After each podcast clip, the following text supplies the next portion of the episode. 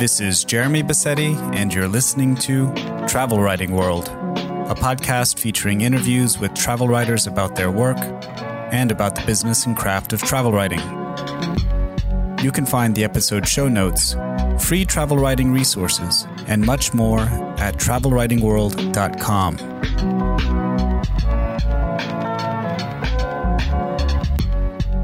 past 40 years, Steve McCurry has been traveling the world and photographing its beauty.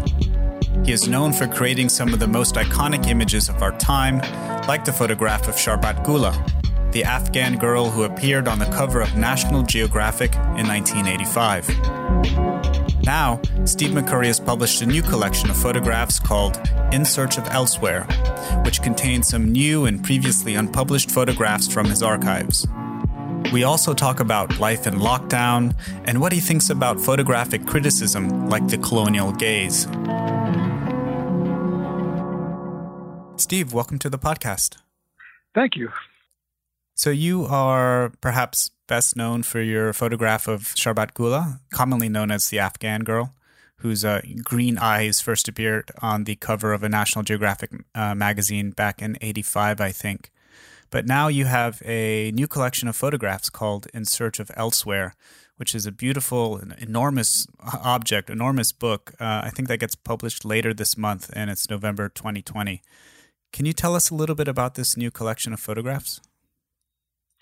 Sure. We have this very intensive scanning project going, looking at all of my work over the last sort of 40 years you know, so often when you're dashing from one place to the next, you come back from a trip and you do a quick selection of your work, and then perhaps you're off somewhere else, and that you, you've only had one pass at the selection process. And so sometimes you know, months or years goes by and you, you haven't revisited that work again. And that's so that's what I did. I went back and looked at some of my assignments and projects from the, the 80s and the 90s and started finding pictures which had originally been overlooked, pictures which maybe in the passage of time have taken on more more significance. Uh, you know, the world's changed. It's changing, you know, so rapidly all the time. And I think that you, when you go back and look at pictures that are, you know, 20, 30, 40 years old, they take on that kind of patina of age and uh, it's sometimes you're really pleasantly surprised of what what you've seen. And then I don't know, styles change and your mood changes. And perhaps on the first selection process, you were looking for only one specific sort of thing. So this was a chance to kind of go back and look at some of my early work. There's also some recent work from even the end of last year, pictures which had not been published. So it's a little bit of the old and some of the new pictures of Cuba from last year, uh, Antarctica, place I had never been to before. So I'm really, I think it's a great kind of look back, but also uh, looking at kind of what I've done recently. It's interesting. I was going to ask you if some of these images were from the old slide film days and, and digital images, but it seems that there there are uh, images from both both days. Yes, that's right. Yeah.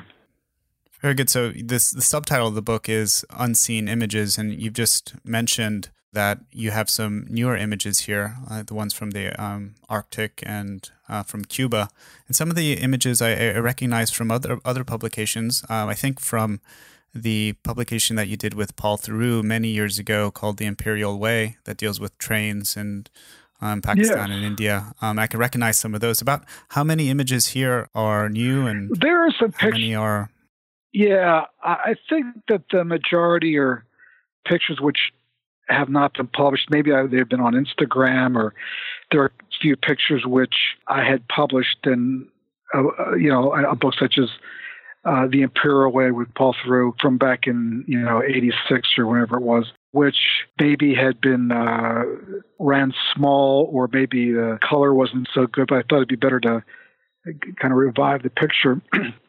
take another look at it.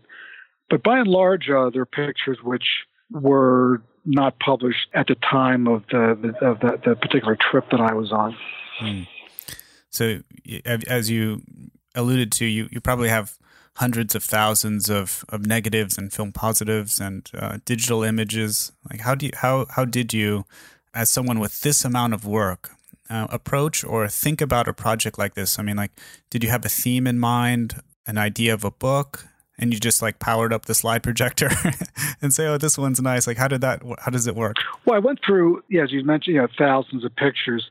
I was looking for common threads. I was looking for pictures which would, eh, once I made the selection of all the pictures to scan, I wanted to see what, which pictures would juxtapose. What kind of stories were these pictures telling, and how would they compare to maybe recent pictures or whatever. So I was just uh, trying to look at different ideas and put together uh, almost like like I said, like a poem of the kind of flows between maybe regions or countries or ideas or maybe the, the color palette is something which pictures put together make an interesting comment. So, so you think uh, about things like juxtaposition. You think about things like photographic narrative, storytelling, in the way in which you arrange these images in your book? Yeah, I think I think that for me, the in photography in my work wandering around, I think I'm always looking for a particular a story. I'm looking for some emotional content. I'm looking for something that makes a comment about a person or this, you know, our, our, our you know life at this point in time. I have one picture of a woman walking down the street in Cuba, walking next to this wedding shop, and I thought it was so kind of poignant that this sort of hopes and dreams in the window, and forward thinking and optimism and youth, and, and then sometimes the reality of life. People walking out on the street in front of the shop, it, it makes a certain kind of comment about you know life is often disappointing and is full of struggles and mm. and uh, all that. Yeah, what what I like about the book, I have a copy in front of me. It's this beautiful, massive object.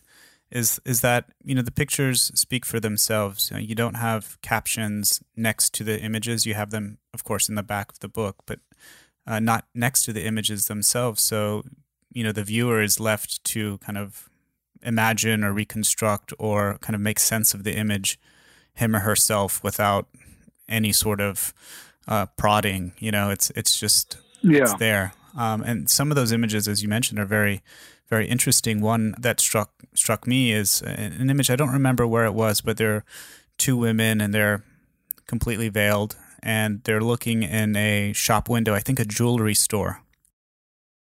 Yes, it's in uh, Mumbai in, in, in India. Uh-huh. Yes, beautiful, beautiful image. Uh, and the shopkeeper is kind of peering out the shop. And oh, oh, that's the picture in uh, in Afghanistan. Yeah, that's right. Yeah, yeah, that is a jewelry store. They're they're uh, on the street looking at jewelry, probably for a wedding that they were going to attend.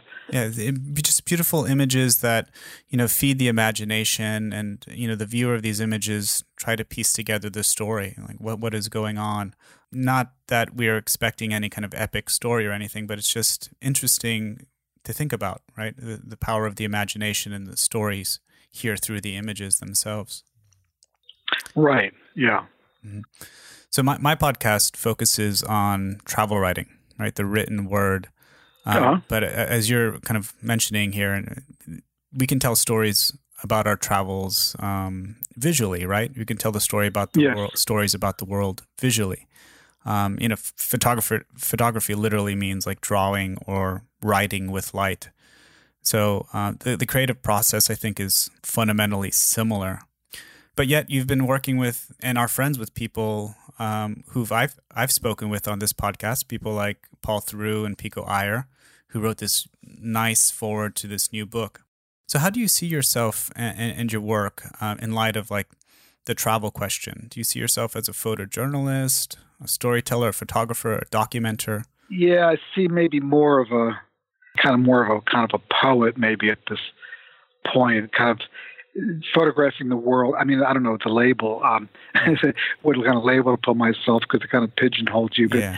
I, I, guess it's a documentary, photographing my life, uh, things that interest me, and not so much. Um, you know, maybe when you're working for a magazine or newspaper, you have certain expectations, or they they want a, a list uh, to shoot from, or they want a certain point of view, and you you kind of have all that off in the back of your mind that you you know, there's a deadline and they expect certain kind of pictures.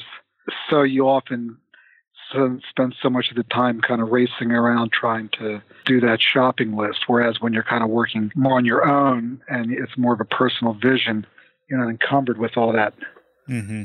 so, baggage, you know. And uh huh. Are, are, you uh, no longer taking assignments from magazines and papers, or? Well, I, I, do assignments, but I'm, I'm, I think that at this point I would prefer just to do my own projects in my own in my in my own way, mm-hmm. without having to. Um, I, I, don't know. I, I, guess it depends on the magazine assignment and how interesting it would be to me personally. But just kind of having another tear sheet in my collection that doesn't really kind of interest me. I'm more interested in making kind of my own pictures in my own way and going to the places and photographing those places in the way that interests me. And and I, I don't. I'm not. If I want to go to a place and only shoot portraits, I don't want somebody saying, "Oh my God, all you do." You know, what about what, is the, what does the place look like? Mm. we haven't seen uh, Havana. What is Havana look like? We all these tight portraits of people. They're great portraits, but uh, we don't get a sense of the street you know, there's no cars or there's, you know, we want pictures of people working or playing. So I, I, uh, I would prefer just to do it, go there, and if I'm moved to this way or that way, then I'll go in that direction. Mm-hmm.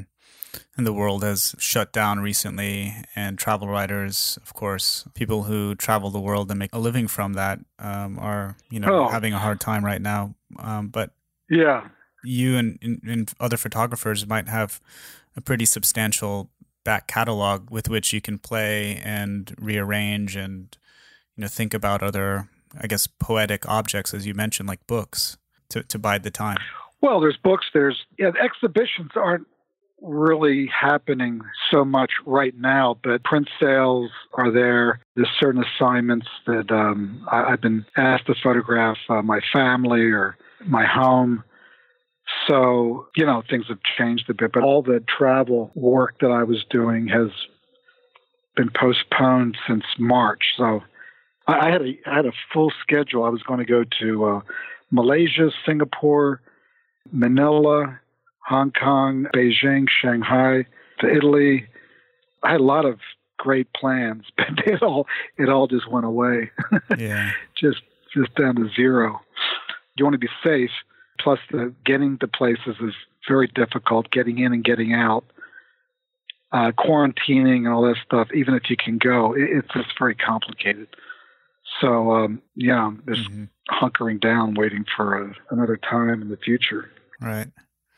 I, I listened to uh, an interview that you did with uh, William Dalrymple not too long ago. Oh, right. Yeah. Yeah. Um, another wonderful travel writer.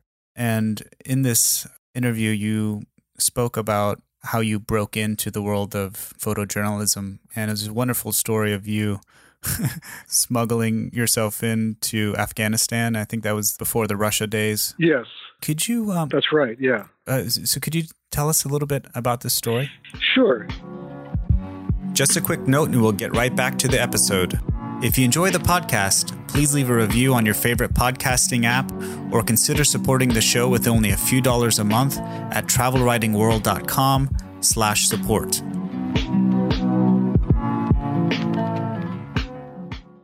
So I, I, I got an invitation by just a couple of guys in my hotel, some refugees. It was like a two dollar a night hotel in up in nor- up in the mountains in Pakistan, and they they were telling me that oh, there's this war raging across the border in Afghanistan, and and you know, villages are being bombed, and it's this terrible situation.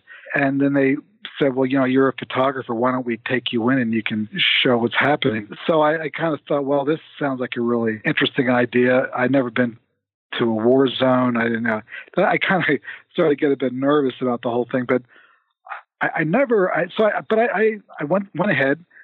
We crossed the border without a passport. I would just walk, walk through the mountains and stayed for a few weeks. Photographed uh, these destroyed villages and refugees leaving, and this really the fighting. It was this incredible situation. I'd never been anywhere near anything like that. I worked on a suburban newspaper in Philadelphia, and I was just, uh, you know, this was like something I couldn't imagine And then when I, I left Afghanistan to return back to Pakistan to try and get my film processed, I again had to leave, I had to cross the border illegally without my passport. So I got very nervous that maybe I'll get stopped, I'll get searched, maybe they'll wonder like, who am I and why isn't your passport stamped and are you a spy or whatever. So I decided if I if I did get stopped and searched, I would try and hide some of my exposed film somewhere in my clothing, and then I would put this sort of dummy film in the camera and, and in, in the camera bag to try and you know mm-hmm. keep this exposed film safe. So that's why I kind of sewed it into my shirt and my pants. Yeah, they wore these this costume called the shalwar kameez, this very baggy pants and this big flowing shirt. So there was a lot of sort of space to put the film in um, at a at a jacket. Uh, so I was able to do that. So I was able to get it out into Pakistan. I took a bus to India, went to Delhi, and eventually gave my film to kind of a friend of a friend to, to have it taken back to, to New York to have it processed and all that. Oh, that sounds risky. I was I was really I, I thought this was insane to go in into a war zone with people I don't know. I didn't speak the language. You know, bullets and bombs are going off it just seemed like a, but I, you know, it was a, a really important story, and I, I, just thought this is a once in a lifetime opportunity. Mm-hmm.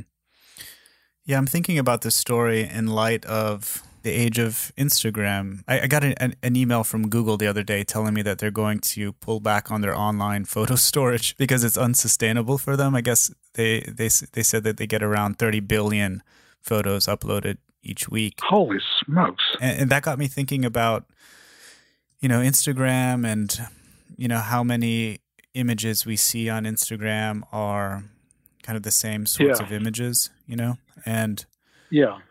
You know, the, the, the, the amount of risk or putting yourself out there to do something kind of against the grain as a necessary part for a photographer or a writer or anyone who's creating uh, to do something interesting or to do something compelling. And so that's why I'm kind of thinking about the risks and in, in, in, your story here. It seems like that that risk helped propel you and you know helped your your career. Well, it was a piece of history which very very few photographers were documenting, just mm-hmm. a handful, and um, it was highly dramatic and and and it was emotionally charged. So yeah, you know, all the pictures floating around the world today, looking at the glass half full, I think it's great that we all have a camera now on our phone. We can all photograph each other and, you know, mm-hmm. important days, you know, birthdays, weddings, see a friend, and we, we can really document our lives. But I don't see that they're really in the history of photography or I, I don't see that as competing with a, a photographer like a fine writer who goes out and describes something or writes a book about a particular place in a very talented and in-depth way. Uh, any more than all the words flying around are going to make any difference. I think some there's some really gifted writers who are writing books and poems and essays uh, or screenplays, you know, and that work will survive, and all the text messages will disappear. Mm. I kind of compare it to that. So some writers, some writing will you know, survive and most won't. Right. That's a good a good comparison there. I'm I'm a teacher by day and some of my colleagues complain, "Oh, the students aren't reading, the students are reading." And I say, "Hold up, they're actually reading more now than they've ever read." Right? That's not to say that the quality yeah. is any good. They're reading text messages and stuff online, but right. I think that's a pretty good uh, analogy. Um, yeah. Go, going back to you know your your days um, in Afghanistan and in that part of the world, um, I think travel writing often gets some some pushback um, for I don't know for othering and perpetuating stereotypes, and it seems that photography gets lumped in together here with writing sometimes. Um, they talk about like the imperial or the violent heritage of taking photographs. Right, we we shoot film and we take pictures. Uh, that like photography maybe has an implicit power dynamic, right? If you're taking a picture of someone. So wondering if uh, what your thoughts are on on on this topic. yeah, yeah. Well, there's some people that that you know have a lot of time on their hands and they're searching for an idea or, a thesis uh, put forth about whatever you know imperialism. I think a lot of it's just nonsense. Obviously, you know, during periods of the British Raj, as an example, there were photographs that reflected life in that time, the subjugation of a people, and and the particular point of view.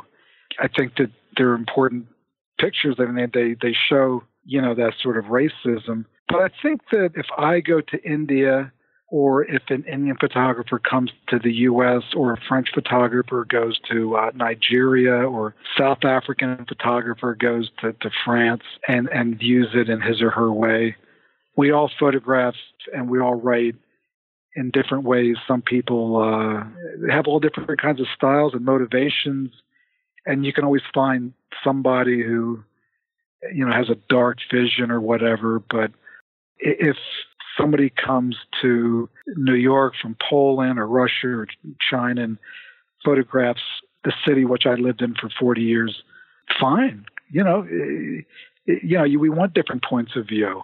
I, don't know. I, I, don't. I don't buy that premise that you mentioned. I, I, think that uh, it's all you know, kind of fair game. When I look at the way, say, Indians and Indian photographer, and I know a lot of a lot of wonderful Indian photographers, and I see the kind of work that they do and the influences that they've had from, you know, Henri Cartier-Bresson or Andre Kertész or whoever, their pictures and what fascinates them about their country isn't so different than maybe what, you know, Henri witnessed.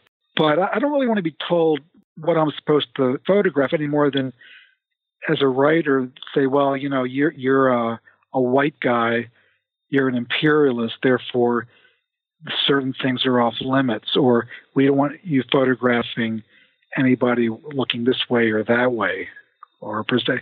I don't know. I, I guess uh, th- there's always somebody that you know wants to you know have a debate about do you make pictures or do you take pictures, and that that's an endless conversation. Do you you know so you, do you take it or do you make it? It's like my feeling is, you know, does it matter? Like, who cares? The semantics of the thing.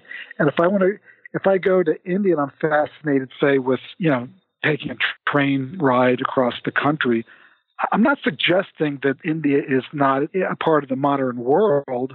I don't feel like I need to show uh, somebody on a laptop with a cell phone. uh, I don't know. Whatever. In, in the end, you know what? You have to create and make your own work based on what fascinates you and what interests you. Life is short. And I think that you, you have to kind of do the kind of work that is satisfying and uh, fulfilling to you personally and not say, well, you know, what are people going to think? Mm-hmm. And am I, you know, am I being respectful? And I think you need to, obviously, that's the thing. If, if you're being respectful and giving, you know, treating people with dignity, I think that's all that really matters. And if I'm fascinated with architecture or dance or food or still lives or landscapes or nudes or cars or flowers, that, that's that's my business. And I, I, don't really, you know, and if somebody wants to criticize that, God bless.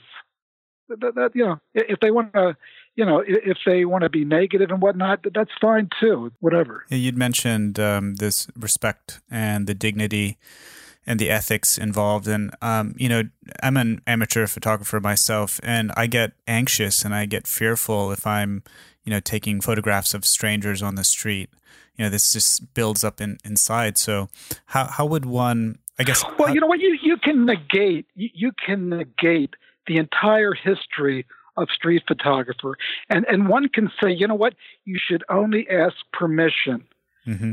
And uh, therefore, all of street photography, uh, you can negate negate all of that. And I, I don't know. I, I, think that are we really want to live in that kind of world where we don't want to photograph life as it as it is?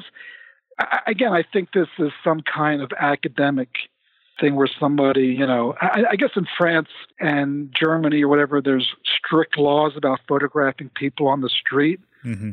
So anyway, in, in your in your book, you have a lot of wonderful kind of street images, but you also have these very intimate and personal portraits of of individuals. So very selfishly, like how do I approach someone on the street? Say I'm traveling somewhere and I'm fearful, I'm anxious. Well, it's, it's you know, how do I ask them? Yeah, it's yeah. So what, what you do is you, you put one foot in front of the next. you walk up to them and say, you know, you actually talk to them. Oh my God. Oh my God. You actually, you know, you talk to them. It, it's, it's painfully simple. And all you really need to do is just talk. Take the time and uh, to, to go up and actually say the words, you know, can I, and if you do it in a, you know, a respectful way, in a friendly way, 99.9% of the time people will say yes it, it, it's it. There, there's no magic. There's no no skill involved. It, it, literally, you just have to have the the courage to walk up to somebody and say, you know what, you fascinate me, or uh, you know, I think you you really look interesting. W- would you agree to let me photograph you? I'm doing a project on you know this or that. Mm. It's really the. It's just a question of literally having the courage. Mm-hmm. And a lot of interesting portraits in this book. Uh, and so this is coming out pretty soon. Um, I believe it comes out the 23rd or the 24th of November. It's a beautiful, big book. And so, what's next after this? Like, what, what's going on? Uh, lockdown life. What what are you up to? What's what's next? Well, I'm continuing to go through my archive. I'm working in a, a studio, spending time with my daughter every day with her, working on another book working on another two books. So, uh, I, you know, it's I, I, have a lot to do. I wish, I, and the days are so short, but I just uh, try to do the best I can. But life is good. I'm, I'm, I, I'm, I'm very, I feel very blessed and lucky to be where I'm at, and um, you, you just never know. You know, you just have to appreciate each day as it comes. Mm-hmm. Well, uh, stay safe out there, and when you resume traveling, uh, continue to stay safe. Uh, where can people find more about you and your book online? Well, I guess just my website, uh, stevemccurry.com. I, I guess that's it, and then I guess my Instagram account. Okay, well, we'll put those links in the show notes to this episode. Thank you so much for your time and, and speaking with us today. It was a pleasure. Thank you. You can find the episode show notes and much more at travelwritingworld.com please remember to subscribe to the show in your favorite podcast app. And if you find the show valuable, please consider leaving a review or supporting the show with only a few dollars a month at travelwritingworld.com slash support.